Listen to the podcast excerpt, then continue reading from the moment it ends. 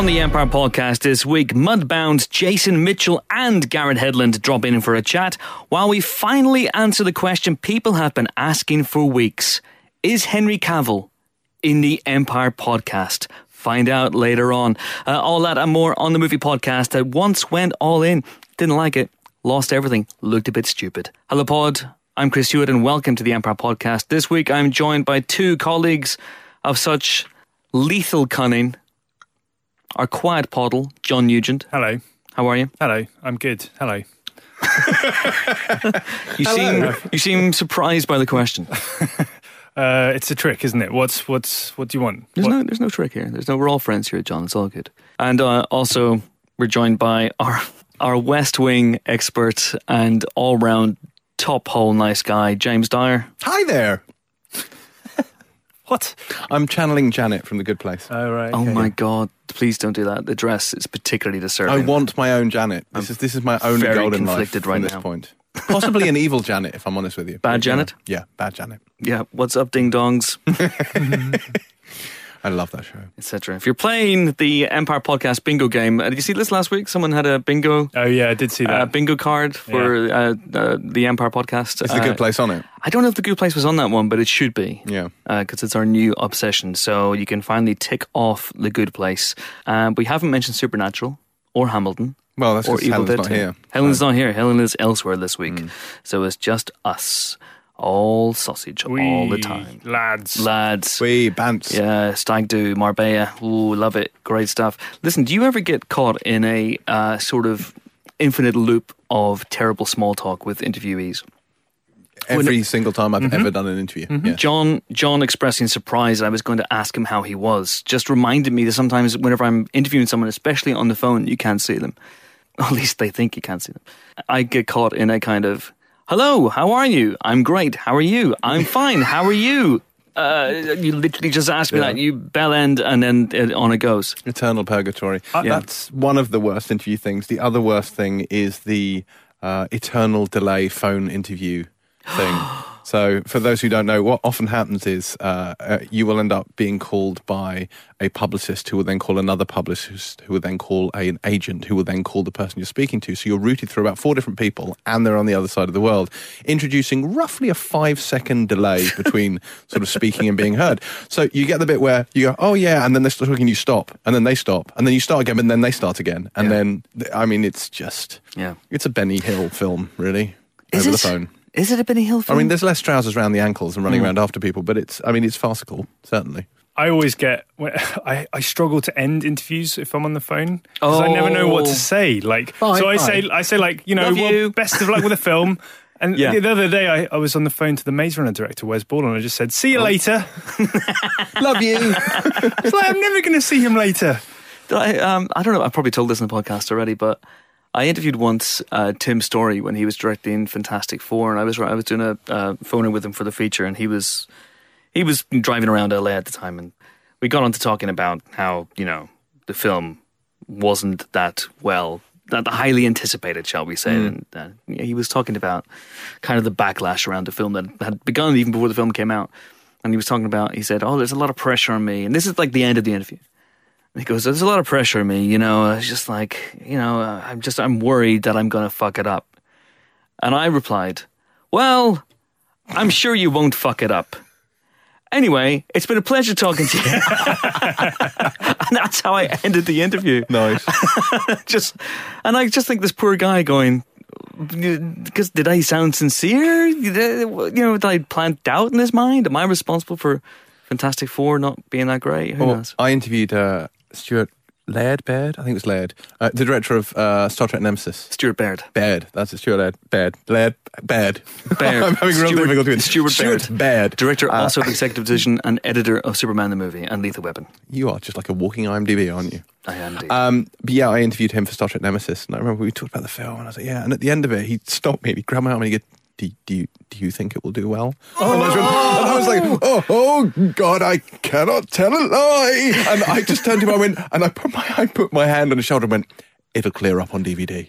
and then I walked out of the room. And I was like, God, that's like the most passive aggressive answer. you were not Janet. No. You were no.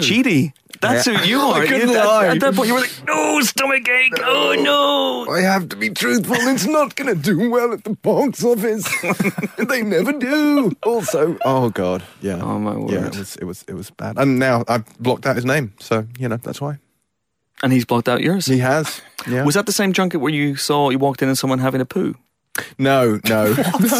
That, well, funny, it was for the same film. That was Tom Hardy for the same film. Can we name the person you walked in and having a poo? I just did. It's Tom Hardy. he doesn't know this. I hope he doesn't listen to the podcast because he never knew it was me that walked in. That was the key part of this story. I'm sure I've told this on Hang on, before. how, I'm sure like, you have, how yeah. much did you see before? You just saw Tom Hardy Well, sat down no, on a so- toilet and so, thought, so I was there to interview him for because he obviously played Praetor Shinzon of in, in course, Star Trek Nemesis. we all remember. You can remember that, but you can't remember the name of the director. Yeah, I know, You're a disgrace of a human being. I know it in, in both Romulan and Reman as well. Uh, yeah, and I, I, I needed a wee, so I got up. He wasn't in the room yet, so I got up and I wandered around, and it was a, it was a very odd. It wasn't in a hotel. It was in a strange. Uh, was in a skip. it was in a skip. It's just in a skip. It was in a strange kind of studio space, and I just wandered. I found the toilet, and the door was not locked, and I opened it, and there was Tom sitting on the throne. And uh, I remember very vividly, he kicked his legs. I went, whoa, whoa, whoa, whoa, whoa, and just like waving his hands. But he, at no point did he look up and make eye contact with me. So I just backed out the door, slammed the door, ran back into the room, uh, put my feet up and pretended I'd never left. And, and, and, you know, a couple of minutes later, he kind of walks in and he was like, man, dude, some guy just walked in on me on the toilet. And I was like, no. Uh, and I totally got away with it. So as long as he doesn't listen to this podcast, he You are never know. literally his Star Trek nemesis. That's, that's literally what happened. Yeah, I hope he washed his hands. Oh, there's yeah. there's another interesting story around that particular interview that I unfortunately cannot say on the podcast, so that's uh, not very helpful. I've turned the mics down. Tell me. Well, all right. Listen, all this faffing around, and we haven't got to our question yet. and We've got a lot to talk about and loads of guests and stuff. So the question is is from Johan Carlson uh, at Rucola on Twitter. He and he asks, "Where do you want the Star Wars cinematic universe to go? More fan favorites, Old Republic, unexplored eras and areas." And this is an, obviously in response to the big news that broke immediately after the podcast went up last week. they actually waited till we were live to do it. Yeah, I think that actually they waited until we couldn't come back in to re-record, which is probably even more annoying when you put it up knowing that there's bigger news out there. Uh, that Rian Johnson is returning to Star Wars to write uh, and direct at least one, uh, and certainly oversee a trilogy, a new Star Wars trilogy. But this is not going to be episodes 10, 11, and 12. This is not going to continue the Skywalker saga. This is going to be an all new series of films, an all new trilogy within the Star Wars cinematic universe. So we were discussing whether or not it could still be 10, 11, and 12, even if it's not the Skywalker saga. but but they've dropped the numbering already, pretty True, much, haven't but they? So- canonically. But it doesn't it still say episode. It'll still It say does, episode in the crawl. It'll still yeah, say episode eight. But it's just not part of the official film title. So yeah, I think absolutely. Also, from a marketing point of view, it makes sense not to have because it, it, it makes it a difficult entry point. But yeah, so it'll be you know, I don't think it'll be an episode anything. It'll be Star Wars colon insert title here. Mm. Uh, Star Wars. The Crimes of Grindelwald is, I think, what the first one's going to be called, which is which is unexpected but yes. interesting. Uh, I wonder if that name's been taken already. Who knows? Who knows? I'm looking for Or Star even Wars guess. Tokyo Drift. Yes, I would Mos genuinely love it. Drift. If it was ju- Star Wars, my dinner with Andre, it would just, just I wasn't aware a film existed called Tokyo Drift. my dinner with Andre is a film. What? Um, so this is this is huge news actually, and we'll talk it about that in a second because it clearly indicates happiness on the part of Disney and Lucasfilm with the job that uh, Rian Johnson has done on the Last Jedi, which Bodes none of us well. have seen yet, but hopefully we will be seeing soon. And uh, they want to bring it back. What do you think about this? I've seen a lot of talk this week. This this plays into the question that by Johan Carlson. Where do you want this to take place? When do you want it to take place? I say what I don't want it to be. I do not want it to be set before any Star Wars movies. Well, I don't been- want it to be prequels. There has been lots of chatter that it might be an Old Republic trilogy. I mean, you say lots of chatter. It's tr- it's absolute conjecture, though, isn't it? It's No, all like sure. there have been games set in that period, therefore we should have films in. But that I period. think the the thinking there is that it's never been canonically uh, shown on screen. Hmm. So this is an, a huge untapped era of Star Wars mythology that has never really been explored.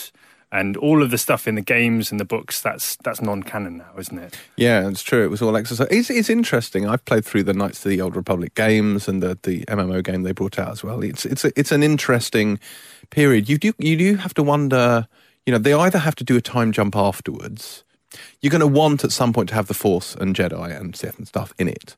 So you're going to need some distance from the Skywalker saga, either temporarily afterwards or a lot before. So I would have thought those are really their two options, unless they, you know, toddle off to a completely other part of the galaxy, even further and further away, uh, and do something very different there. But it needs to be recognizably Star Wars, doesn't it? And you need mm. those touchstones. You mm. know, I don't, I don't know quite what to do. I have no problem with an old, you know, an old Republic film. I think that might be quite interesting. What I definitely don't want them to do is any more pissing in the swimming pool quite frankly. You know, don't mess around with established characters. Like Han Solo may well be a good film. I certainly haven't written it off, but it's a terrible idea. Mm. Uh, Obi Wan sounds to me like you have written it off. no, but Obi Wan may be a good film, but it's a terrible idea because you are sullying something that already exists. You know, and if the prequels taught us anything, it's that it is absolutely possible to fuck something up in retrospect. And I'd kind of wish they wouldn't do that. I don't need to see how, I've said this so many times on the podcast, I'm boring everyone to death. Everyone knows how I feel about Han Solo. I won't say it again. But suffice it to say, I think they should do new things. I mean, if they take a, like a small mm-hmm. character, like if they did, for example, Max Rebo, and it's basically Ray, but with Max Rebo. you know, I can I could absolutely get on board with that. What you mean Ray as in the Jamie Foxx film? Yeah, absolutely. but it's Max okay. Rebo. You know, it's okay. him coming up through. Not Rey as in, yeah, as in Ridley yeah. Rey and it's Max Rebo coming up, you know, gigging be... the bars in Coruscant before putting together, you yeah. know, his band. Uh, yeah, that could work. Going up against the modal nodes and you know stars in your eyes, that should be, uh, be interesting. Yeah, I'm I'm on board with this. I'm on board with that as well. I feel that it should explore new areas. I don't really know where I wanted to go. I just know when I wanted to go. I don't want it to, to be a prequel. I, I want it to have stakes. Mm. Uh, and yeah, prequels can have stakes, obviously, but you go into a prequel knowing that by and large, most of the people involved are going to not make it into mm. uh, a new Star Wars film. And I, I, I, I want to have, I just want to have a feeling that anything can happen. And I don't mind if it's spin offs, as long as it's not a prequel spin off that explores history and, as you say, James, with with Han Solo, fills in areas of mystique that you'd like to leave unfilled in. Mm. Um, so you know, why not do a Poe Dameron movie? Or because he doesn't, Poe Dameron strikes me from what I've seen and from all the marketing that you know he's obviously going to be a part of the Last Jedi in Episode Nine or whatever. But he's never he's never going to shoulder the burden of the story. No, I mean, you understand why they would want to stick with established characters. I mean, you with Rogue One, they were able to stick Darth Vader in a trailer. I mean, yeah. that's that's a pretty big selling point. But it would be nice. I mean, you know, the Last Jedi it suggests that we there will be no more Jedi. I mean, perhaps this could do his trilogy could do like a next generation thing where they just jump forward like a century in time and then just start afresh, like wipe the slate clean. That could be really interesting. It could. Like, you know, you could just absolutely run wild with your imagination if, mm. you've, if you've just got a clean slate. They need to distance themselves either temporally or, you know, physically from the Skywalker saga. I think it needs to be different, which means you need to do something that isn't, you know, that doesn't have stormtroopers, that doesn't have any of that stuff. It needs to do something new. I mean, I'm excited by it because Star Wars is just it, it's everything. Do you know what I mean? Star Wars is amazing, but equally, there's a part of me that has concerns because these decisions are financially led, and it is very much that Disney have bought this, and therefore we are going to get a Star Wars film every year for the foreseeable future. And that is great, but equally, it dilutes what we have slightly. So I don't know. Like I'm, I'm, I'm pleased, but with reservations. We'll see what they do. I think I'll be very, very interested, very interested when uh, episode not ten is is finally named. Episode not 10. Episode not 10, yes. Is that what you're calling it? Episode not 10, The Crimes of Grindelwald. Yes, that's exactly what it is. All right. Okay. So if you want to have your question read out on the Empire podcast, you can do so via a number of methods. We are on Twitter, uh, as Johan Carlson found to his delight and pleasure. Uh, we're at Empire Magazine on there, and you can use the hashtag Empire Podcast to help your question stand out. Uh, we're also on Facebook as Empire Magazine, and you can email us podcast at empireonline.com. Okay, time now for our first guests this week. The new film Mudbound is out on Netflix today and it's also in limited release around the country. It is a film about racial tension and strife in rural Mississippi just after the end of World War II, directed by Dee Rees, uh, and stars a fantastic cast Jason Clarke, Carey Mulligan, and our two guests today, Garrett Hedlund and Jason Mitchell, who popped into the pod booth when about a month ago, John, mm-hmm. something like that. And uh, sit down with John and talk about all sorts of things. Give us three things you talked about, John. Quick bullet points. Oh, racism. Yep. Um, More Mary, racism. Mary J. Blige. Okay, good. Uh, my birthday. Your birthday. Jason Mitchell and I were born on the exact same day, January the 5th, 1987. You're kidding me. I'm not. No way. No, yes way. Holy cow. Yeah. Well, this is a must listen. Birthday buddies. This is huge. Yeah. I'm also birthday buddies exactly with Jon Bernthal. No way. Yeah. You are the other Punisher. I put the pun in Punisher, my friend. You do. Uh, that's out on Netflix as well today. Any plans to watch it? Yes, I'm going to start watching it on the weekend. I am very Genuinely, you're going to excited. watch it? Yeah, absolutely. I mean, it's 13 hours, which feels like well punishment. But yeah, I, I'll definitely watch it all. You're going to watch it all. I'll watch it all. I mean, the only one I've not finished is Iron Fist because it was absolute bollocks. Um, but I've watched all the others. So, you know, why not this one too? More power to you, sir. Yeah. Uh, I don't think I'll be able to make it through the Punisher. Well, And I love the Punisher. you do. What can you say? I just, yeah. Anyway.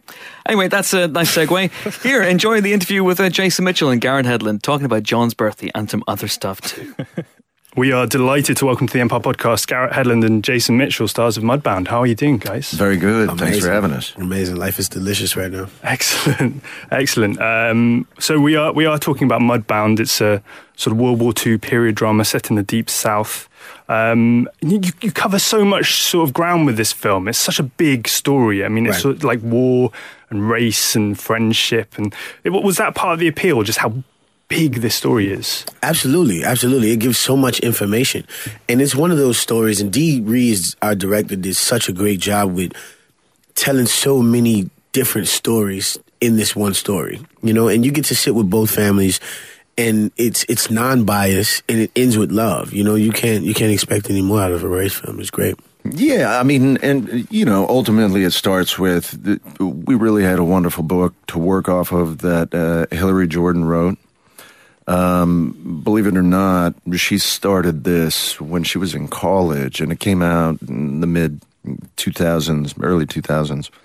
Um, and uh, the reaction to the book was amazing. We had a wonderful screenwriter, Virgil Williams, who wrote an incredible script and was able to capture all of those aspects in here um, and and sort of walk all the tight ropes that this film deals with. Not only just coming back from, uh, not only uh, living in this sort of Jim Crow South era um, and and time of this sort of sharecropping and, and dealing with these two families that sort of are brought together within um, a brutal society of um, um, uh, of the times, um, but also post-war, where where two soldiers come back, um, hoping they're uh, going to return as heroes. And in in terms of Jason's character, he comes back and he can't even walk through the front door of the grocery Yeah. store, and and so it really paints a vast amount of pictures of the depiction of this time. Yeah, that scene where your character Jason can't even walk out of the front door is pretty extraordinary. Yeah. Um, were you aware of like the extent of these Jim Crow laws and just how just oppressive they were of every walk of life? Well, my grandfather, he um he actually fought in the Korean War. And to this day, if he brings up a white person, even in the privacy of just he and I, he will whisper. Right. Because that's the reality of, you know, how they were living. You know, he he always had different everything. You know, they had to use different bathrooms and all that. And even while they were in the war, you know, they had separate blood banks and all these different sorts of things, you know. So that's really all he knows, and he's he's pretty impressed with the the way that I can move around the world now. You know, his oldest brother was a slave, so I'm only like two generations away from that, and it's it's it's just amazing to see. Given um, recent events in like Charlottesville and elsewhere, do you feel like this sort of story feels depressingly relevant? Like, is it an important story to be told at this point in time? Um, to be honest, it makes it doesn't make me feel so depressed. It makes me feel a little bit more liberated. You know what I mean? Because it's like it's it's a form of nonviolent protest, first of all, and it shows like this unity. Because even though you know, we're on camera, we look like we sort of hate each other.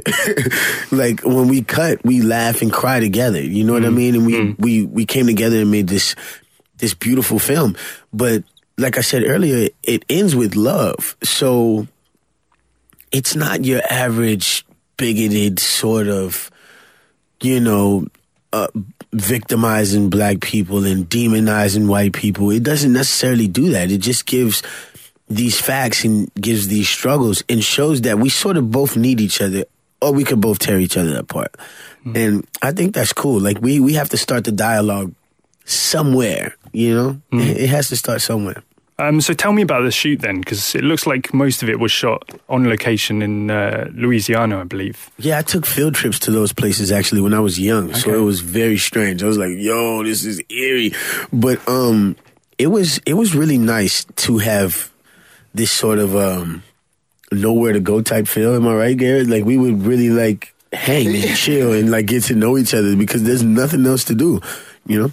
And there's, I mean, yeah, there was no escapes and the elements, and it was, you know, the summer in New Orleans. It was 120 degrees. We were battling right. uh, tornadoes and rainstorms, and wow. we'd have days that were actually closed down because the rainstorms and thunderstorms and stuff like that. And um, you know, it was all in the mud, and I think the the whole environment became a character in the film in, in its own right, and it's also called Mudbound for a reason. Yeah, and um, yeah. you know, so the elements were great. I know, you know, I grew up in the north where the elements were forty below, and everybody says how hard that was. But getting to film this film in in this kind of south now I have a, a, whole new understanding of the struggles of that. I mean, people hate blizzards, but try and be in this humidity and mugginess and 120 degrees, especially in the wool clothes and trying to keep a mustache glued onto your face. yeah, I remember we had some great takes and his mustache would just go whoop. like, we'll fix it in post. It's great. Don't worry about it. You're, you're opposite some pretty amazing people as well. I mean, yeah. you, you've got Jonathan Banks as playing your father yes. uh, from Breaking Bad, and you've got Mary J. Blige wow, as, right? your, as your mother. It's crazy. Um, does that help you raise your game having this sort of cast around you? Absolutely. Yeah. Absolutely. Because, I mean, you you want to shoot at that caliber, you know, but at like you also feel honored that you were even sort of considered in in that mist because Dee had this sort of wish list of of a cast that she wanted and she stuck to it you know until we can get everybody that she wanted on board we didn't shoot you know and it, it was cool to see like that this group of people was was chosen to you know make this history mm-hmm. so you like i gotta turn up i gotta i gotta go extra hard yeah What what sort of director is is Dee Rees? I, I read somewhere that she she paired you guys off and made you stare at each other in silence for 30 seconds. Yeah. Did you do that? Yeah, yeah, it was, I mean, we definitely,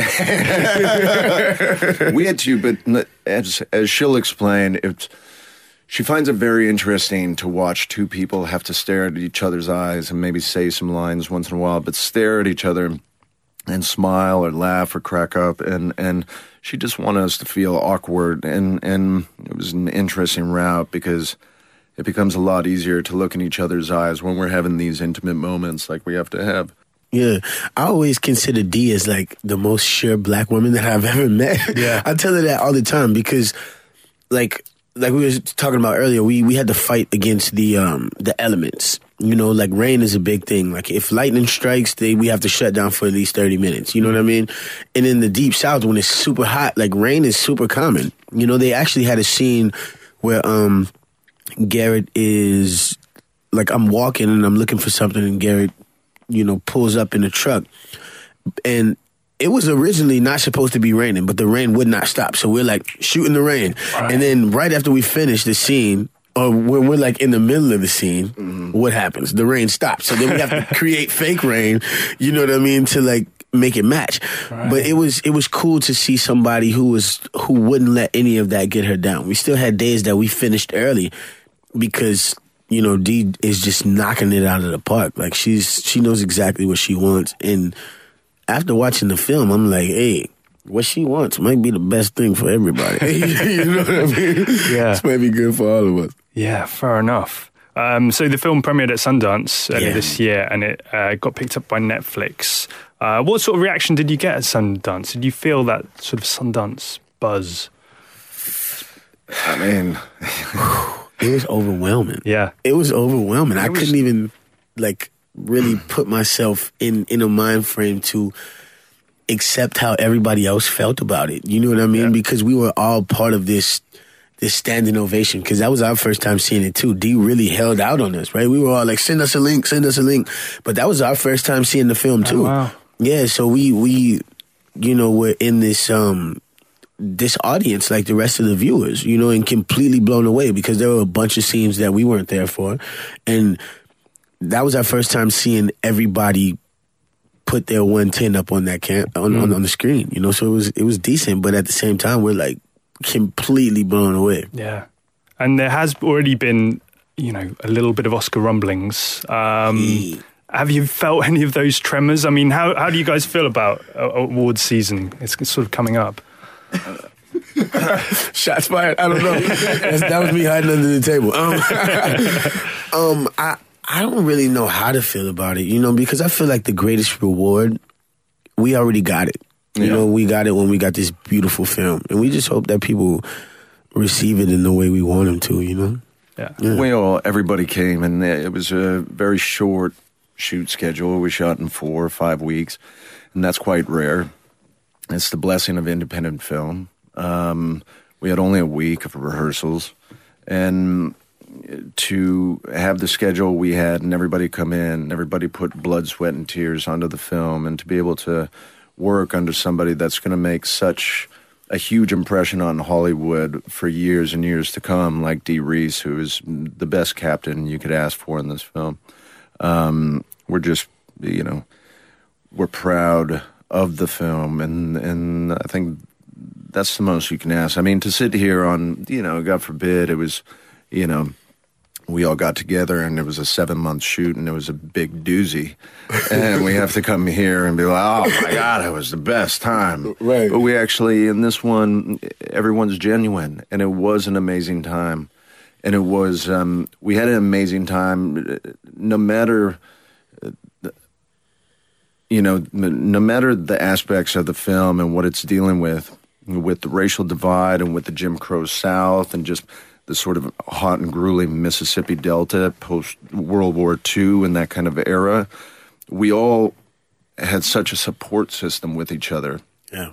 And we all wanted to do our best to mm, bring this wonderful novel that Hillary Jordan had written to life. And, you know, after the reaction that we had at Sundance, we're all so proud of each other and we're also emotional because we got to see that, you know, nobody phoned it in and everybody, um, you know, came in with compassion, respect, and love for each other. Yeah. Yeah, fair enough. Uh, Guys, I've got to let you go, but uh, just before I do, uh, through my extensive research on Wikipedia, I found out that Jason, you were born on January the 5th, 1987. Yes. That's exactly the same day as I was born. Really? We're literally exactly the same age. Wow, Yeah. that's incredible. Imagine that, yeah. That's dope. Birthday twins. Birthday twins, exactly. Be a good looking dude. I don't don't really have a question. yeah, It's a good day to be born. Yeah, hell yeah. That wasn't there's there didn't have a question there. That was just a statement. That's what's up, though. That's- That's what's up. That's a fun fact. Yeah. Um, on that slightly weird note, uh, Jason Mitchell, Garrett Hedlund, thank you so much for your time. Thanks for having us. Thank you for having us, brother. Cheers, guys. All right. That's slightly weird note. I love it. All right, so that was Garrett Hedlund and uh, Jason Mitchell. And now let's talk about the week's movie news. Uh, yesterday's news that um, Fantastic Beasts and Where to Find Them 2 has a new title. Attack of the Clones, which was unexpected. Tokyo Drift. Yes. Can you guess what it is?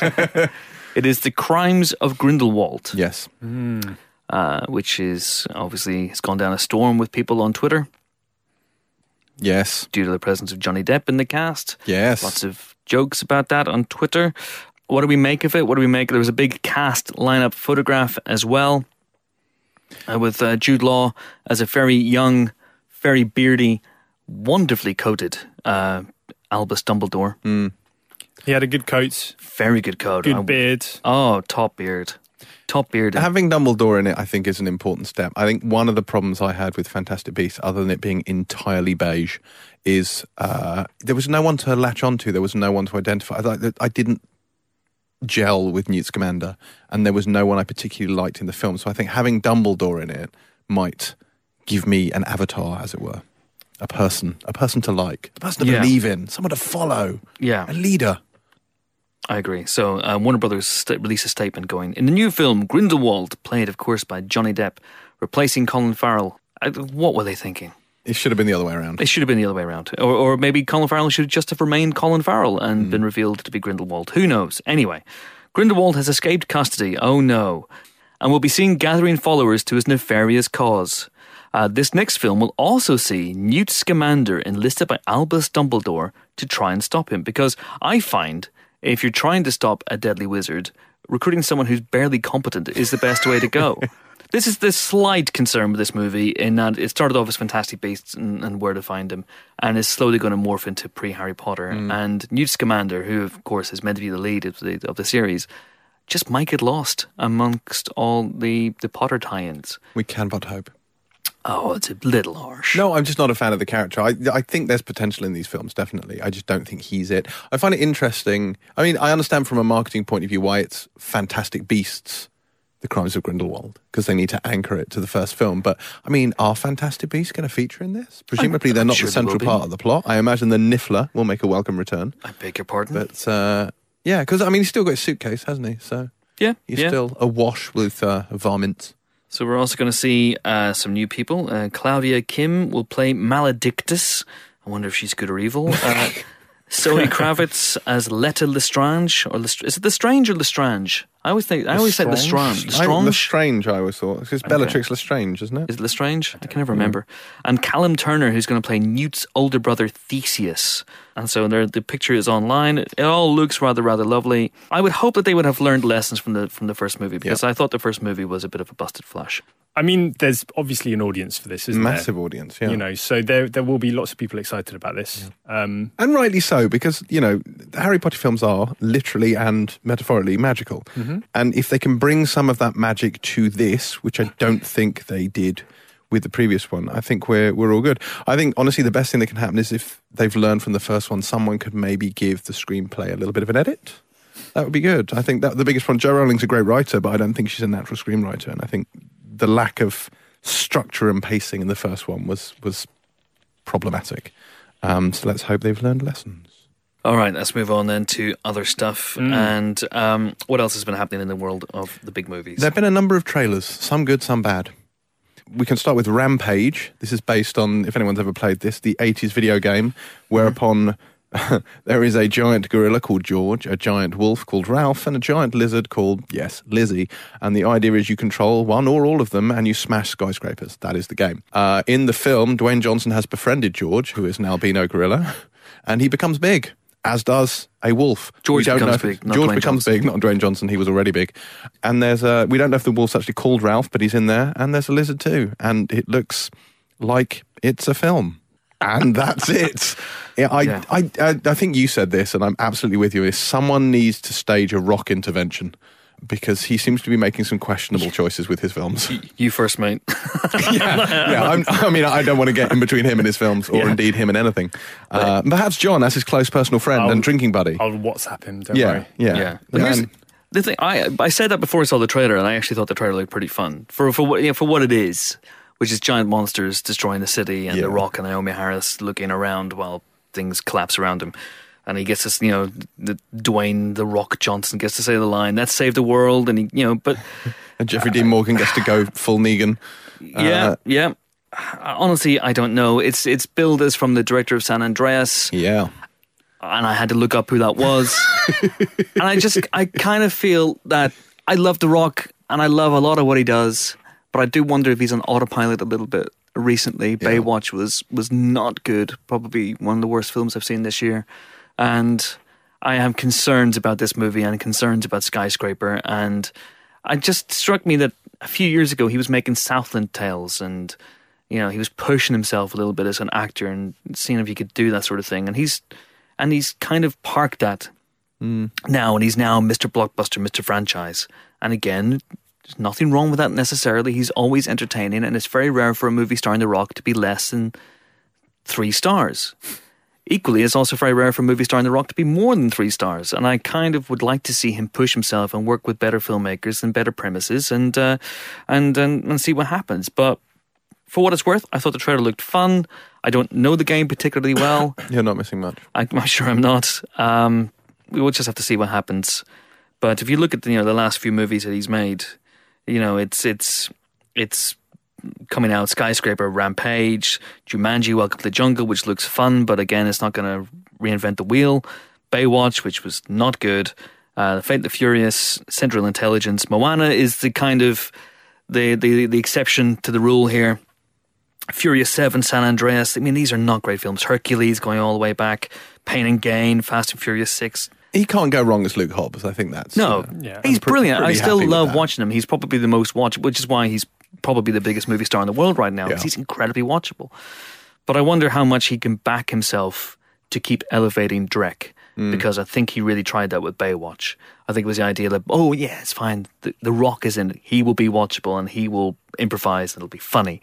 And it wasn't, and it was horrible. I hope he doesn't try and apply that formula to Mm. more movies. He also doubled down on that on social media and was very much like the critics don't like it, but it's great. It's like no, Mm. it's, it's not. So, Um, but there's also Yeah. there've been other trailers. It's not just the only one. Uh, one that I really liked was In a Quiet Place, the Mm. Emily Blunt film with I with think John it's just a quiet place. Uh, and yes, in, it's not, you are quite right. I've got the name of the film wrong. It is A Quiet Place. Yes. It's not in a quiet place, just a quiet place. a quiet just place. a quiet place. Uh, and this is kind of a science fiction thing whereby, I mean, I don't really know more than the trailer told me, which that there that's are pure horror, isn't it? predatory, well, sci- it's sci-fi horror, I think, isn't it? Like, I got the impression it's Really? alien related, or have I just made that up? It looks to me like a post-apocalyptic thing, whether Yeah. it's aliens or, or I, zombies I think, or whatever. I think the threat is unknown from Yeah. what we see from the But trailer. it's Dwight from The Office. Yeah. Suffice it to say, the enemies have good hearing. Uh, and the idea is they can't make a noise or they shall be hunted. So they walk on sand, they're all barefoot. I love they're playing Monopoly with like these sort of, um, where they roll the dice on a rug and all the pieces are just like bits of cloth and stuff, nothing that will make noise. And, and they speak over dinner in sign language. I mean, it's, it's really visual. It's an incredibly great idea.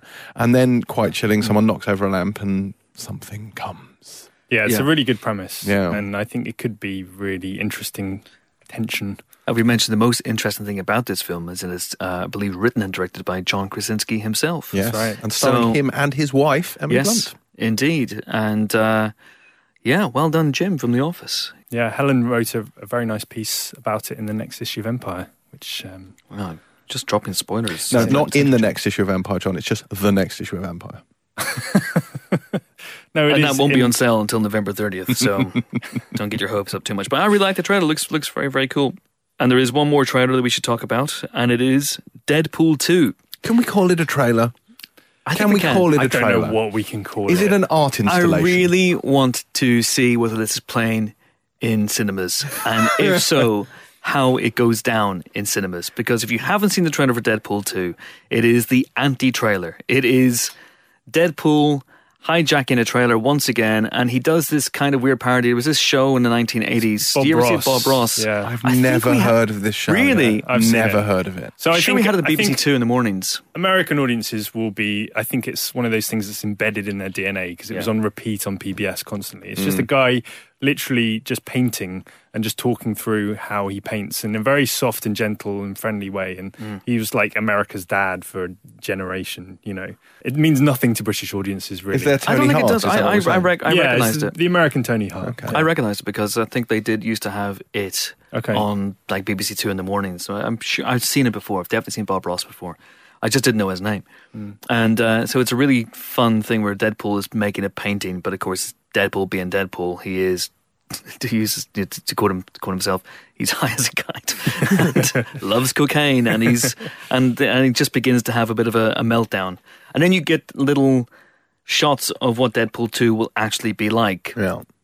So you get all the returning characters. You get uh, Weasel, T.J. Miller. You get Blind Al. You get Negasonic Teenage Warhead. Negasonic Teenage Warhead with a new Ricky haircut. Baker. You get Ricky Baker, who looks Ricky like a bad guy in this. You get Morena uh, Baccarin as uh, as Vanessa, and then you get a little hint right at the end of Josh Brolin as Cable, and Josh Brolin, of course, appears in the uh, in the thing as well. I'm really liking it. Marketing of this movie so far. It's it's completely off the wall and very much very Deadpool-y. Very fa- the fact that his first magazine cover appearance for this movie was on the cover of Good Housekeeping. That's right. I just imagine that the the readership of Good Housekeeping are completely and utterly perplexed and probably hiding behind the sofa right now. What the hell is going on? And then this trailer as well. And I I, I, I tweeted, guys. I tweeted uh, going, uh, "This is like if Tim and Eric directed the Deadpool movie because it's completely and utterly weird." And I said I'd be okay with Deadpool two being like this all the way through. And you know who liked the tweet? Do you know who liked the tweet? Ryan Reynolds. Ryan Rodney Reynolds. Wow. We're best mates now. Yeah, Bezies. Yeah, I, I DM'd him to come on the podcast at any time. He should be here any second.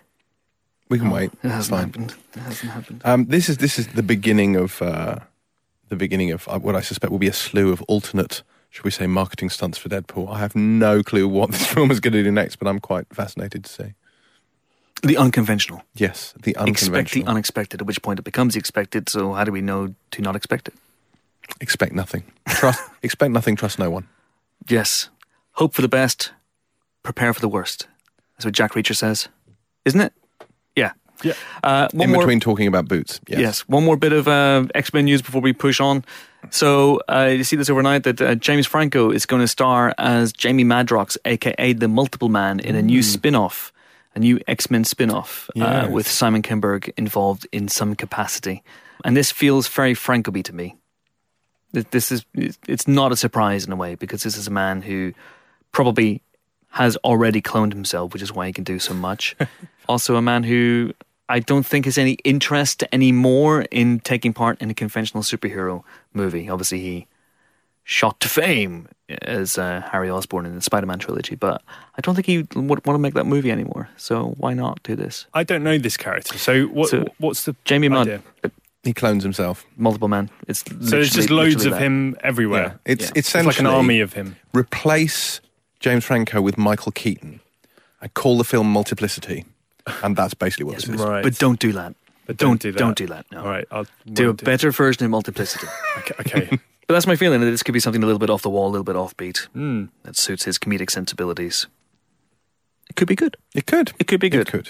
and uh, part of the, the, the, the fact that the X Men universe is now branching off into all these little weird side alleys. Hmm. Logan and Deadpool and the New Mutants is going to be a horror film allegedly. X Force on the horizon. X Force on the horizon. Gambit, whatever that's going to I turn love out to all be. this stuff. It's well, this was an interesting thing, wasn't it? Was it last week when there was news that turned out to be not news that Disney might be buying Fox? Yes. And so for a brief few hours, we had the prospect of the X Men universe being absorbed into the MCU, and that, even though the thought of Disney owning the entire universe terrified me, that was quite tantalising.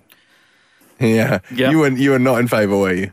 Um, And see, the thing for me, let's discuss it if there's something concrete to discuss. Yes, I think that's fair. I just I love the X Men and the mu- the mutant side of the of the Marvel universe has always been my favorite part of it, and to see that sort of reunited with the rest of it would be, I mean, frankly, let's be honest, unmanageable.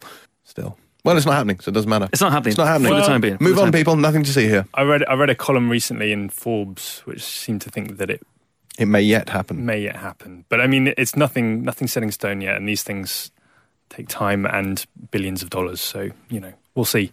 Okay, so that is it for the news. And uh, time now for our second guest this week. And he is, of course, the brilliant Henry Cavill. You'll have seen him as Superman, Clark Kent, slash Superman in Man of Steel.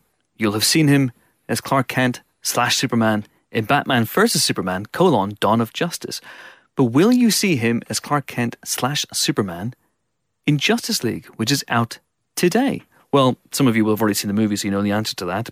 But when Nick de Semlyen and I interviewed Henry Cavill uh, just over a week ago for this movie, he was under strict instructions not to say whether or not he was in the film. So what followed was, I hope it was fun. I enjoyed the interview certainly, but a fun game of back and forth with Henry Cavill, uh, a man who is in a movie trying desperately not to confirm that he is in that movie, while two journalists who also know he is in the movie try not to ask him questions about whether or not he's in the movie. Interesting. Enjoy? Um, we are delighted to be joined on the Empire podcast by the star of Man of Steel and Batman vs. Superman Dawn of Justice, Henry Cavill. But, Henry, we're, this is the Justice League junket. What, What are you What are you doing here? What's What's going on? I'm, I'm here for moral support. Just like in the movie where Yeah. you know the idea of Superman lives on Yeah. after his death, Uh-huh. the idea of Henry Cavill lives on after his lack of inclusion in Justice League. So how do you uh, How do you lend moral support to the other Justice League members? Basically, lots of tea making and high fives. I've become the tea boy. Okay, okay. What's your What's your preferred method of tea making? Um, I do tea bag and water 1st Mm-hmm. then milk. In the pot. Okay. No. no, you have to make it differently for everyone else. People like different levels of tan. All right, fair enough. Intriguing, intriguing. So uh, you're not in the movie at all. I'm dead. You're dead. I'm you're dead. totally dead. Dead. Totally dead. That's that's interesting. That's okay. That's okay. So you were just on set for moral support, Moral support, yeah, it was like a training. juggling, buddy. juggling, that sort of thing. Uh, no juggling. I haven't yet learned that skill. Yeah, don't be ridiculous. Okay. All right. But uh, yeah, training moral support, that kind of thing. Okay. What's it like to be Towel boy as well as tea boy. Towel boy. Yeah. What does that involve? It's when you carry the towels for the people in the gym.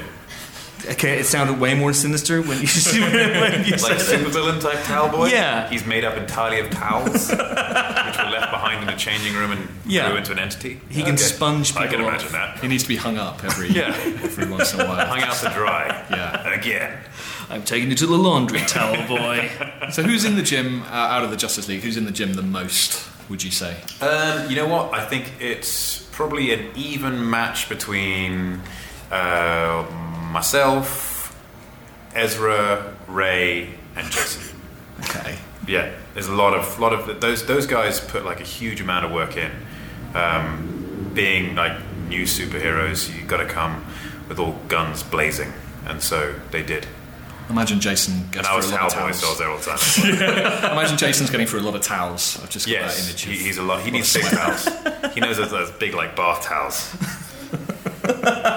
Egyptian cotton from John Lewis. Absolutely.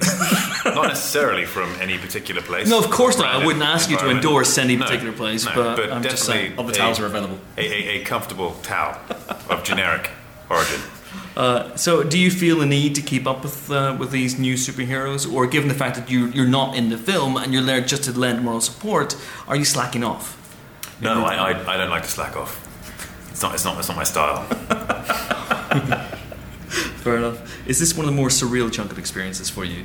It's definitely, um, it's one of those, I like a good challenge, let's put it that way. so I like it. Okay, all right. So let's go. Let's go. Uh, so, how did you not get involved with the film? How did I not get involved in film? well, let me count the What, ways. what first didn't attract you to the project? Yeah. what, what didn't attract you to the project? Um, you know what? What I've what I've enjoyed about this movie the most, um, after having seen it, Yeah. uh, is there is something for everyone in this, and that's the great thing about having a multitude of superheroes in one movie. Superheroes were all created, in my opinion, because they are personifications of the human psyche, and all in separate ways. Different aspects of the human psyche, different superhero. And with this, we have the all these superheroes who aren't even superheroes yet. They're very much in their nascent stages. And so everyone is going to have something they can enjoy. Everyone has something they can associate with. And they get that idea of what it'd be like if I were to become a superhero because that's kind of my personality. And they get to see the journey. And by the end of the movie, everyone is going to want to see how these journeys continue. Hmm. I imagine a lot of fans will relate to Cyborg because he's the guy who's on the internet the whole time. Yeah. So I imagine, you know, there'll be a few people Yeah. who watch the movie who are on the internet. Cyborg selfies. Not during the film, hopefully. Not during. that would be terrible. Hopefully. Unless they're watching it on the internet, which is also terrible. They legally bought it on the internet and they're watching it on the internet. That's yeah, no, that's yeah. Ordering that's- towels. Let's not good. Yeah. But uh, but this movie, Justice League, whenever you first signed on uh, as as Superman all those years ago now, what, four or five years ago, I guess now. Mm-hmm. Uh, what are we, When you were 2017 Yeah. and 2011 I was shooting it. 2011, So wow. I signed on 2010, officially at the very end of 2010. So 2011 we were shooting it. Okay. Yeah, so six years. Wow. Long time. Was this movie on the horizon even back then? Was Zack saying, No, I don't, Justice League? I- not that I was privy to. Okay. Uh, I, I was only privy to the idea of Man of Steel and obviously the idea of potential sequels to Man of Steel. Of course, they went a different route. Instead of going Superman sequels, they went into the idea of introducing Batman in Batman v Superman and then the idea of the team entity in Justice League. "Okay, Well, obviously, Justice League was an idea due to the slight giveaway title. it's like, I wonder where you guys are going with this. Dawn of Justice. I mean, you know. Yeah. So you know, obviously it's going to be Justice, but I who, just got who's that. Dawn? I just got that. Yeah, I don't know who Dawn is. Still haven't met Dawn. She's in the next one. Yeah, she's in the next one. She's in the next absolutely. one, yeah. Um, so you said you, you got cast at the end of 2010. How long was it before you, between you knowing that you'd got the job and you being able to tell people that you got the job? And was there like a, a, a period of utter secrecy where you were? It wasn't a long period of time. Okay. Uh, I remember being told, I think it was literally a matter of 24 hours. Okay. They, they told me and they said, oh, just so you know, don't tell anyone because we're going to release the information eh, to whichever magazine it was at the time or whichever uh, company. And yeah, I just had to keep it for 24 hours, which wasn't difficult because when I called my family after I got the job, no one picked up their phones. I was like, okay, I guess I'm keeping this secret by default. So the, what the, what, the screening calls? What, why were they not picking up? Um, I think it was just one of those perfect storm moments. okay. Yeah. You were texting and texting, going. Yeah. Well, see, I, I, I have since changed this, but I developed a bad habit of not contacting the family from boarding school. I was uh, had a rough time boarding school. I missed home a lot. I remember my mum telling me one day, she's like, "This is another sobbing phone call home." She said, "Look, you just got to stop calling because it's, it makes it worse every time you call because you just from hearing my voice and it, it makes you miss home more. So you need to." Try really hard to stop calling, and so I did, and I never called again. Except Yeah, that she one regrets time. that decision ever since. Except the one time to say, Yeah. "I'm Superman." Yeah, yeah. But of course, they don't pick up the phone. Yeah. You told me to. Unbelievable. I imagine it's quite a surreal thing being cast as Superman. Has that worn off now? The the kind of the feeling I'm playing Superman. I'm Not at all. Yeah. No, it's uh, it, it's still surreal. It's still absolutely fantastic. It's an incredible. uh, People throw the word on around a lot, uh, but it really, really is. I'm very, very thankful. He's such an incredible character to just read or, or, or watch, let alone have the opportunity to actually play and try and personify in in cinema. It, it's it's a wonderful opportunity and something which which I'm enjoying enormously. Yeah. And do you have people coming up to you and asking very detailed questions about Superman and whether he can say fight a hippo, who would win? Which may be a line for the film. It's actually may or may Maybe, not be. maybe, probably. Um, it's actually a very rare occurrence that people start asking me detailed questions. I think because typically meetings are quite fleeting, that people want to say hello, hello and get a photo because I'll be on the move or something. I'll be walking my dog, um, or on the way to something like this. And so they don't get a chance to start sort of really delving into it. Mm, normally, I get to have that kind of chat with my friends or my producing partners um, when we start delving into the idea of Superman and, and the opportunity of where it can go.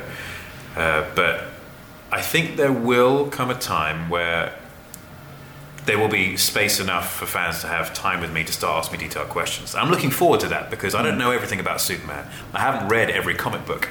I know the essence of Superman. I know what I like about Superman. I know the comic books that I like, but mm. I haven't read every one. They've been going for a long time, so I can't have. And so it's going to be fascinating to sit down with some fans and they say, "Okay, so what do you think of this?" And I'll be like, "Uh, okay," and they'll name an issue. I'm like, "Okay, I haven't read that. Tell me about it." And, Oh, really? and, Okay. yeah, where does it sort of what do you feel about it and do you think we can represent that in another movie somehow and do you think the movie should be a solo movie and, or should, should it be involving other superheroes should it only be justice league 2 what should it be and i'm looking forward to that opportunity because i'm not the be all and end all of superman knowledge i'm just a guy who's representing him at this time and so the more info i can get from those who have read every single inch of knowledge great give it to me I want to hear it So would you play, for example, if there's been talk about maybe doing some standalone movies in this DC extended universe, or maybe even outside it? Some uh, would you do? Red Sun came up, for example. Is that something you would consider playing Superman in something that's so obviously outside continuity? There's something very interesting about Red Sun. I've said before that I really enjoyed reading that. I read that a lot when um, I read that a lot. I read it when I was prepping for Man of Steel because I wanted to get a broad spectrum of what Superman is and boil it down to an essence, so I could then apply that to my Man of Steel. And Red Sun, I think, has its place. I don't think it's now. I think Red Sun would be an interesting uh, story to tell. It is fascinating and it's fun to play with that idea. There's so much opportunity now to really delve into Superman and present a Superman for this era mm-hmm, uh, mm-hmm. because Superman has been presented for a previous generation with Christopher Reeve and and Donner. They did an amazing job, but this mm-hmm. generation haven't got their Superman, and so we need to expand upon what we've started. And there's an opportunity there which we can really, really develop and really tell an amazing character story. Once we have that set, then we can start playing with multiverse stuff. Yeah, yeah, yeah. Obviously, and Superman's dead, stories. so that's all. yeah, that's all kind of academic. That's all. Yeah, so it's going to have to be multiverse. Theoretical, Yeah. In theory. Are you going to be In moral support in all the other uh, DC movies going forward? Just, Yes, even the Superman solo movies. just showing up and see what Yeah. happens. Um, and I'll be the has- actor playing the actor who plays Superman. That's meta. I like, I like that. Um, as as you get further and deeper into the franchise, do you, as actors, and you and the rest of the cast as well, do you begin to talk with the filmmakers and go, "This is what I would like to see the character do"? How much influence, how much control do you have over where Clark goes, over where Superman goes? From here on, that From here depends. on, yeah, from yeah. here on, that depends because it, it all depends on. Honestly, I don't know what it depends on, but after a certain period of time, you develop more clout with the studio because you become you become the character for them, and so and it depends on the filmmaker how much involvement and how much collaboration they want to have with you. It depends on how much input you have at what stage. Mm-hmm. And there's so many variables which go into it which don't make it a precise art. I i think there's an opportunity again to to tell some amazing stories but that's all about collaboration. Mm. Uh, I, I love talking to Geoff Johns and Jon Berg mm. about all of the possibilities, and we brainstorm and we see where things go. But we've got to find out what is. Hmm, how to say this without saying anything. Time will tell. Sing it. Time will tell. Yes, I shall say it through dance. Um, time will tell how much of a craving there is for it. Okay. There must be a desire. Without that audience desire, then there's no point.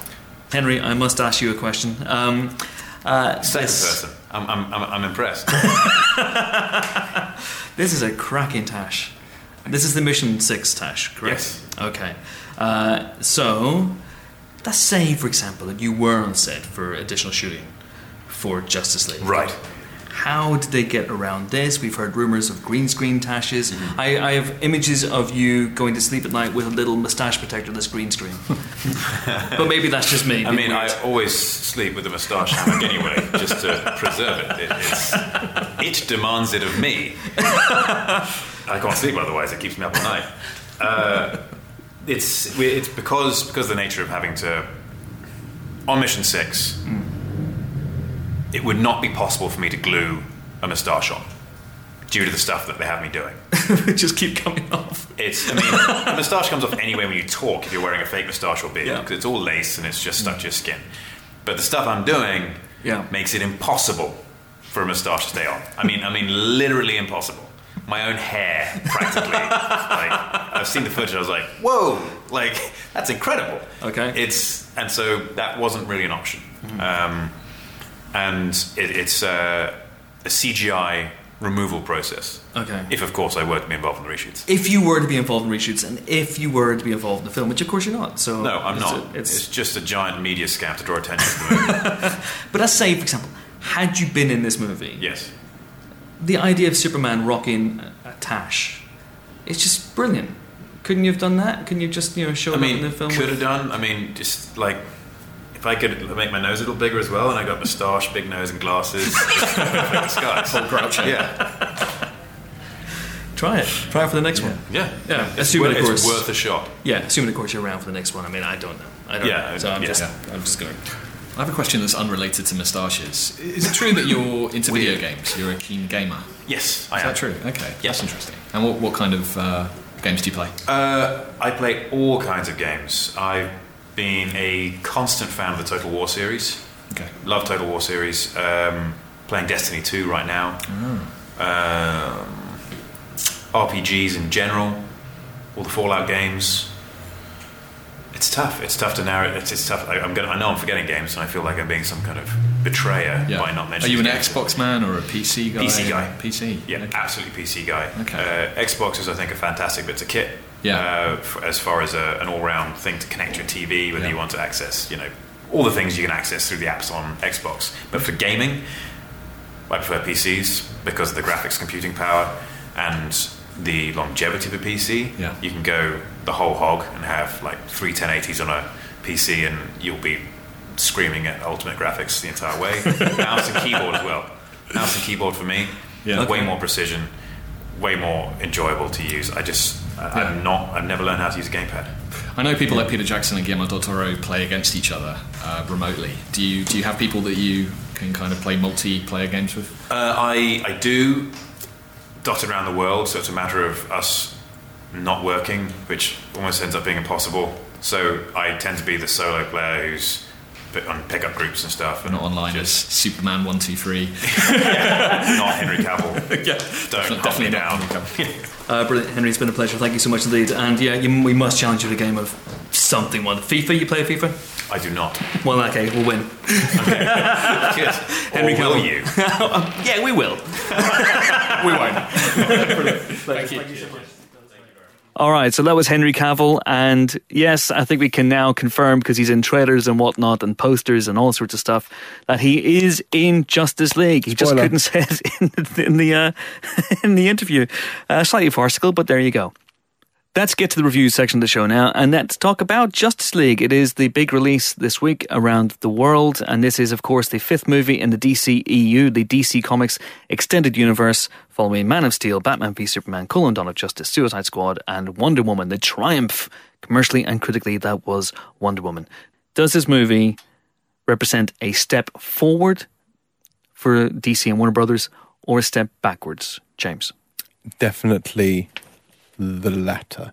This is a tricky one, and we were discussing this. Was, well, I was fending off the trolls on social media this morning, whereby obviously the DC Marvel feud has kicked off in full effect, and the DC fans are very much in denial and trolling all the critics who have given this negative reviews. And and I think the point is that no one wants to see a better DC movie than we do. We love to do it. I mean, the, the Dark, Nolan's films are amazing, and they are DC movies. We love the original Supermans, and they are DC movies. We gain nothing from having a bad movie. We do not want these films to be bad, and people seem to think that we have this vendetta against DC, and that is simply not true. That said, this film Can I is just not ask, good. did your Feige check clear? Uh, yes, it did. It did. get My it? bank Yeah. balance is very healthy. Yeah. Did yours? Yeah, I just bought a Ferrari. Yeah, it's marvelous. Thanks, Kevin. uh, yes, aside from obviously being on Marvel's payroll, uh, yeah, Justice League is problematic. To put this in context, I would rate it as worse than Batman vs Superman. I would also rate it as worse than Suicide Squad. I would put it Whoa. at the bottom The of bottom? the DCE. Ooh. I'm not sure I'd go that far. And the reason I would do it is it's very, very muddled. It is, you know, a huge CG fuckathon as these things often descend into. But then so many of them are that that doesn't stand it out. It's that it makes so little effort to do anything with the characters, to evolve them, to justify their existence. And it actually takes steps. Uh, steps backward with uh, Wonder Woman, for example, also with Superman, uh, and even with Batman to a certain extent. So it regresses these characters and makes them more bland than they were and it's a real shame and it's it's it's a difficult film to criticize in that we don't know what Zack Snyder did, we don't know what Joss Whedon did, we don't know how much of it was reshot, we don't know what state it was in when Whedon came on. I mean, it's very difficult to kind of untangle those bits. I mean, you can see Whedon character moments in there. There's a few lines in there which That's very interesting His stamp. because I feel that this is a movie. It's credited fully a Zack Snyder film. Joss Whedon didn't take a directorial credit. Hmm. But it feels to me, it doesn't feel to me like a movie that was directed by Zack Snyder, and it doesn't feel to me like a movie that was written by Joss Whedon at any point. No, it doesn't, You does can it? kind of see moments where you do feel, oh, this is a Whedon moment because you have characters coming together and talking. But until we know for sure, the telltale sign might be to watch Henry Cavill's top lip. If he's in a scene and his top lip is slightly blurry, slightly fuzzy, then that's a reshoot. If he's in a scene and it's not, then it's not. We should explain why. uh, because, uh, well, we, we, as you heard in the interview, he had he grew a mustache Right. for Mission Impossible Six. When they brought back they brought back the cast for uh, Justice League reshoots, uh, he was forbidden from shaving off that mustache, and so they had to digitally paint it out at great expense, I presume, uh, and so that's why he might be slightly fuzzy Superman in some some instances. And then, of course, there's scenes of Superman is not in at all. So all bets are off. But most people are saying if it's a scene where the, the Justice League are together and they're talking and they're having a bit of a character moment, then that's a Joss mm. Whedon thing. But this is a man who wrote two Avengers movies and obviously Buffy and all these other great ensemble pieces, Firefly, Serenity. And there's a sing and there's a feel to Joss Whedon dialogue that I just didn't get from this. Whedonese, yes. I mean, he has an absolute gift for zingy dialogue, and there is none of that in this. Well, the what- dialogue clunks to the floor. One of the issues is that you might have a cast that is not all suited to comedy, trying to do Hmm. comedy. But there is an there is an attempt, I would say, in this movie Yeah. to lighten the tone of the DCEU, Ezra Miller. especially given Batman v Superman. And Ezra Miller is fun as the Flash. If you do, I, I do feel a little sorry for him at times. It does feel to me like Ezra Miller was thrust in front of a green screen and told, "You're the funny one." quick, say some funny things. Just just do a whole bunch of alts, and we'll see what we can use. And there's a slight air of desperation in some of the stuff he does, but he's very likable, very charming, very personable. He's good. Uh, I like the Flash. There are moments in this movie that we won't be doing a spoiler special on as far as I can tell. So I won't get into it. But there are moments in this movie where I can see what they're going for, and it's almost like a soft reboot. It almost feels like that you know they they finally have figured four or five films in the tone that they want to hit. And there are moments in this that I think, oh my god, you know, I'm not a huge DC Comics guy, but I did read DC Comics growing up, and there are moments in this where I think that's the Flash I grew up reading. But I can see where they're going. And so it's frustrating that everything else around it is so bland hmm. and muddled and has a dreadful villain in Steppenwolf. He, I mean, one of the all-time worst villains. I mean, he looks terrible. He, I, I, I almost don't have words You've for destroyed it. it, James. He, he destroyed me. Steppenwolf just destroyed me. I just, when he came in, I was like, what possessed them to use this character and to visualize him in that way? Um, Did you see? Sorry to jump in here, but did you see uh, Joanna Robinson, friend of the pod, Hmm. tweeted that Steppenwolf was one of the worst comic book villains in the history of cinema, uh, and Joss Whedon liked that tweet. yeah, I did see that. He either agrees or is Don't massively know what passive to make aggressive. of it. Yeah, I, I think that was just. Uh, I think it was just him going, "Okay, I see your snarky comment, and Yeah. yeah. I see you type. I see it. Yeah, Yeah. I acknowledge it, Um, but I, it's not. It's not Joss Whedon Agreeing. pissing on his own film. Yeah. I don't think it's that. No, I don't think it's that either. I think the main issues with this, more than anything else, is like this is, for all intents and purposes, the equivalent of the first Avengers film. The first Avengers film had earned the right for all those characters to be there. You had seen their origins, you had got to know them. They all had their distinct personalities and relationships, and all of that was uh, extrapolated on in the film. And Whedon did a very good job of bringing out those characters' individual personalities, and they all felt whole and they all felt like they had an inner life. None of that is true here. The characters have not earned their place. Even Batman hasn't really benefited from having been in a previous film. And Superman's been in two previous films, and we still don't really know him. It's also Wonder a very different. Batman from the last movie, It where is. he was a murderous psychopath. This Yes. one, he's Um, not. And Wonder Woman, who enjoyed so much success with her standalone film earlier this year, obviously this film was made essentially before that came out, mm. but this has to a certain extent, I think, undone a lot of the good work there. It's not done favors for that character, and I think destroyed some of the goodwill that Wonder Woman generated for the DCEU because Wonder Woman was a genuinely good film, its first genuinely good film, and I think this then feels like they've just done a U-turn, which is a real shame uh, and, a, and a huge missed opportunity. And you know, there's there's an Aquaman standalone film coming on, which I'm not excited about because he doesn't really establish himself as someone I wanted to know more about in this film. I would happily sit and watch maybe a Flash movie. Uh, I think Ezra Miller was interesting enough to warrant that. Um, and then there's Cyborg, who is a character who looks a lot like what would happen if you gave a small child a box of crayons and said, draw a robot man. I don't know why they made that particular design choice. And he is a character who's not particularly compelling either. I think he's the most problematic part of that team for me. I think did Aqua- not like Aquaman for me by a mile, but I still trust in James Wan. I still, I still have, I still have faith in in that. Yeah. And uh, you know whether they can do a course correction with the character because he is very much a dude bro, and I'm not sure about that that iteration of the character. But But it, it may be that in the same way that Wonder Woman worked extremely well on her own, but died on her ass in Yeah. Justice League, 'Cause in this Aquaman movie- might enjoy a solo experience. in this movie, they take Wonder Woman, who was so compelling and charismatic and free in her movie, and they turn her into kind of this den mother. Hmm. And I'm not sure about that. I I have I have issues with that. It's such a wonderful character, and she ends up basically just being the, the, the shoulder to cry on for everybody in the in the Justice League. Um, and then occasionally she will obviously kick some ass. But It's also yeah, there are some issues. It's But- a it's a men's view. It's a man's view of Wonder Woman in this as well, Yeah. in the way she acts, and the way she dresses, and the way she is. Whereas you really feel the difference between Patty Jenkins' view of who Wonder Woman was and how she should compose herself. I think, um, yeah, that's probably the biggest takeaway on that character. It's it's a shame. Uh, I don't want to kick the film. I really hope the film would be great. I loved Wonder Woman. It's in my top ten of the year. It just feels like a missed opportunity to me, and it feels like in a, in a year where you know we've had a deluge of comic book movies, and a lot of people I still get people on my my Twitter timeline going, "There are too many comic book movies," and I always say, but look at the quality of the movie. Don't look at the quantity of the movies, look at the quality of the films. And this year we've had Logan, which is great. We've had Guardians of the Galaxy Volume 2, which I know some people differ on, but I thought was fantastic. We have Wonder Woman, which is transcendent, one of the best superhero origin films of all time. Spider Man Homecoming was a blast. And most recently, of course, and this is the problem, it's coming out after Wonder Woman and it's coming out after Thor Ragnarok, which is such a delight that it just feels like it pales in comparison. But all of those movies try and do something different. All of them try and push the envelope in a different way. Uh, and not even counting non superhero stuff like Atomic Blonde or Wilson in the comic book movie Pantheon this year. This movie gives all those critics ammunition that they can they can point at this film and go, everything that we hate about comic book movies, this movie does, and it's hard to defend it.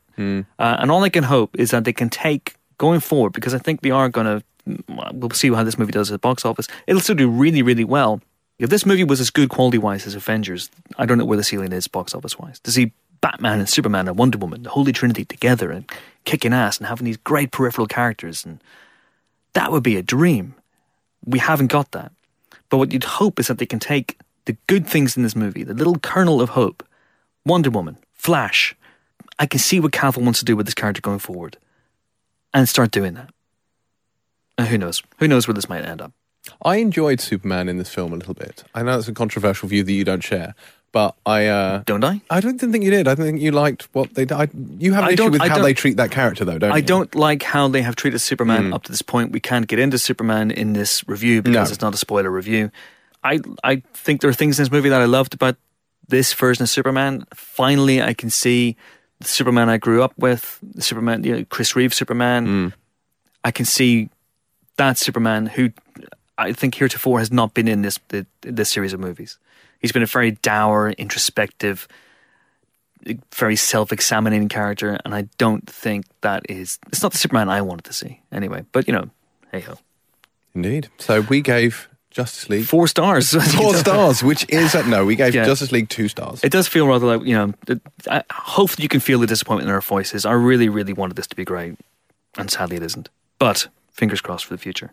Two stars then for Justice League, and a lot of people have been asking, are we going to be doing a spoiler special on this movie? And as things stand, no, we're not. One of the reasons is, as you know, um, we don't do spoiler specials if we don't talk to some of the creatives involved, whether it's a director or a writer or a producer. And for obvious reasons, Zack Snyder and Joss Whedon are not doing press for this movie. And so we have not interviewed them. And so we're not doing a, a spoiler special on that as well. And also, I do feel that we're all pretty much of a mind in this, sadly, at the magazine.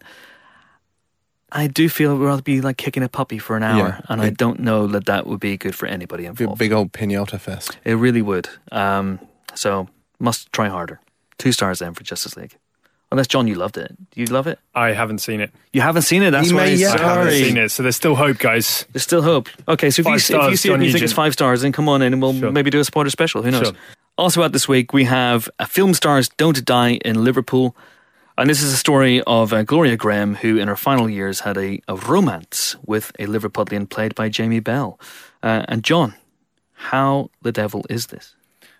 It's very nice. It's it's lovely. It's um I guess you could call it a sort of historical romance, maybe a period weepy.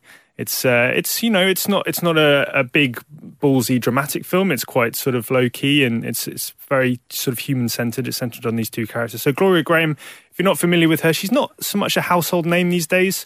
Um, but in her time, she was a she was a pretty big star. She won an Oscar. She was in um, It's a Wonderful Life, playing Violet, uh, one of my favourite films. And she's also been in some huge films like The Big Heat and Oklahoma. She starred opposite Humphrey Bogart for a lot of films. Mm-hmm. Uh, she became known as a bit of a film noir f- uh, femme fatale. Mm-hmm. But um, she she had her career declined a bit in her later years. She was sort of um, reduced to a lot of very small fry theatre.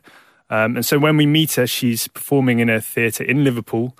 Um, and then we, we discover that she embarked on this very unlikely romance with a fellow actor played by Jamie Bell, who's you know about 30, 40 years her junior.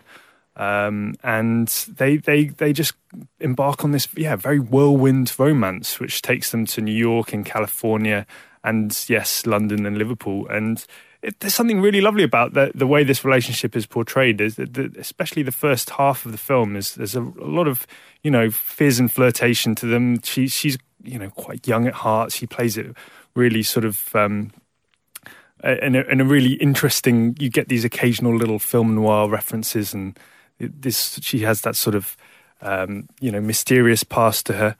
Uh, and then she she she falls ill, and and it becomes a bit more melodramatic um, as as Jamie Bell's character Peter has you know decide what to do with her. And basically mm. has this old school Hollywood film star living upstairs in his mum's uh, working class terraced house in, in Liverpool. so it's this really it's, it's a really sort of strange incongruous situation. Um, I, I felt personally the sort of latter third uh, devolves a little bit. It didn't quite hold my interest in the same way that the first half bit did. Melodramatic, maybe. A little bit, yeah. Uh, uh, but I think it, it, it's still really nice, and I, I, felt it was very authentic and very. Um, really beautifully acted. I thought Jamie Bell and Annette Bening both did really incredible jobs in very different ways. I, you know, Annette Bening is she she does this sort of very um, guarded, uh, mysterious person who who sort of doesn't give too much away. Whereas Jamie Bell, in a role we haven't really seen him before, he plays, um, you know, quite an earnest and likable and kind, generous man. Um, How's the Scouse accent? Pretty good, pretty yeah. good. I mean, I'm not, you know, I'm I'm not from the north. I imagine I, it's good, probably. Mm-hmm. Um, no, it's it's it's very likable. It's it's very sweet. Uh, it's very well acted.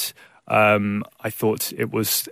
I, I, it's a British film, and I I felt like there are times when you can see the budget constraints. Uh, there are some green screens that looked a bit A bit they, they, left them in. I mean, yeah, I mean, it, it's pretty obvious they didn't go to California for the California scenes. Put it like that. Okay. Um, but Bristol will be fine, guys. yeah, it's all good. It's the it's same Black, thing. Blackpool is basically California, right?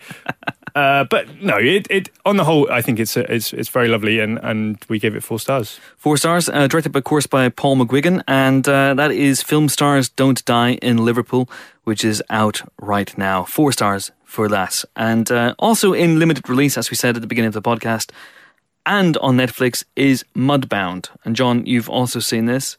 I have. Uh, tell us about it. Is it worth watching? It is. It is. I was surprised by this one. I have to say, uh, when I started watching it. Um, so this is set in sort of 1950s. I think it's deep south or the Mississippi. Yeah. Mississippi. Um, you know, in, in a quite a turbulent time. It's sort of post World War II. There's still uh, Jim Crow laws. There's lots of very um, uh, oppressive racial laws that, that uh, especially in the South. Um, and the, the, focus is on two families, um, uh, a white family and a black family, and the sort of struggles that they come up against. Uh, and when you, when I when it's when you start watching and there's just Carey Mulligan um, just doing sort of whispery narration about how life is hard, and I just thought, oh, this is just going to be another one of those Oscar movies where people are just sort of whispering a lot, uh, yeah. just about how life is hard.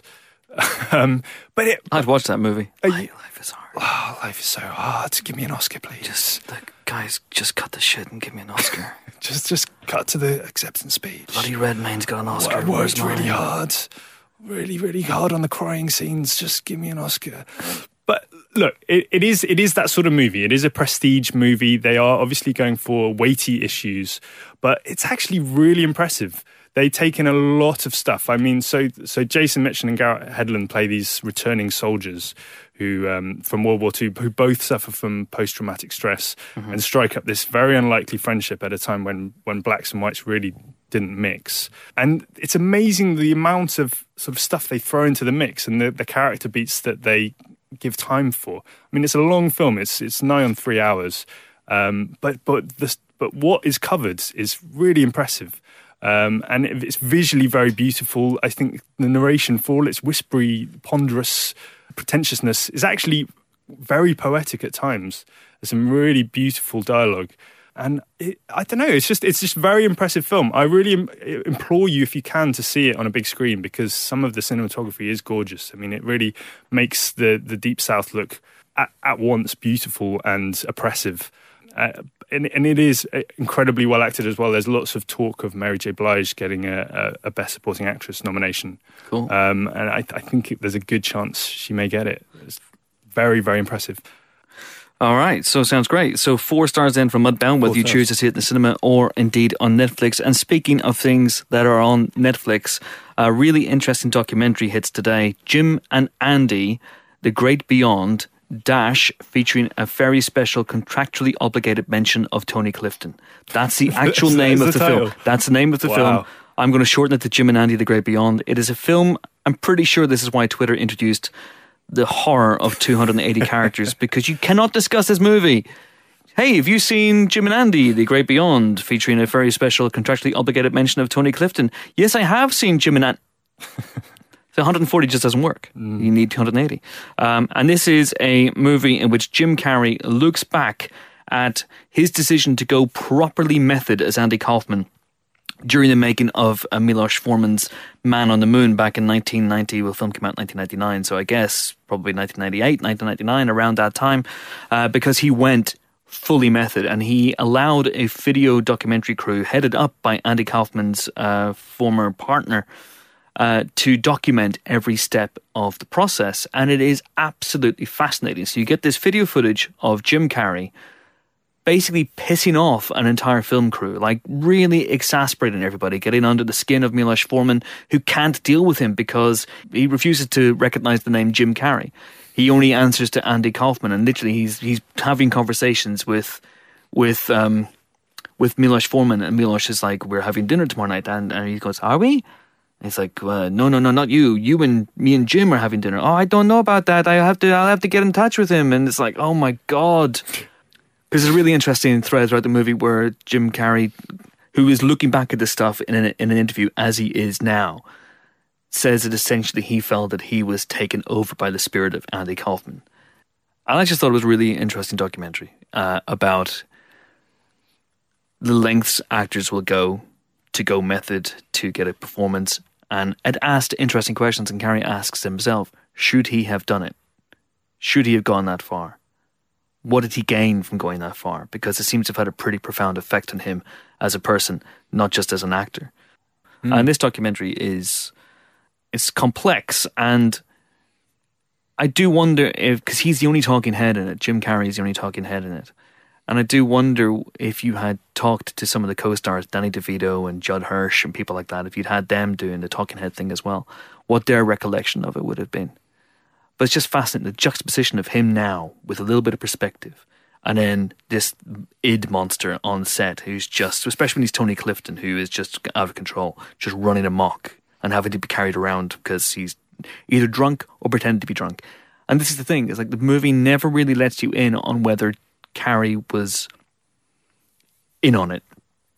You know what I mean? Whether mm. he was pretending to be that method or whether he actually was that method.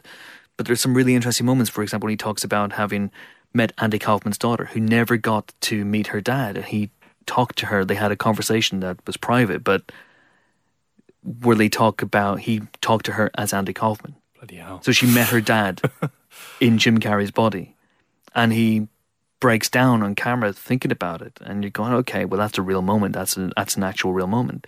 But at the same time, Andy Kaufman was a performance artist, so what's real and what's not? Fascinating documentary. It's um, particularly interesting given that some recent interviews with Jim Carrey, he said there is no Jim Carrey. There is no Jim Carrey, yeah. Yeah. Yeah. This is not none of this is real. None, none of, this, this, means anything. None of this matters. And there's elements of that in this mm. in this this as well.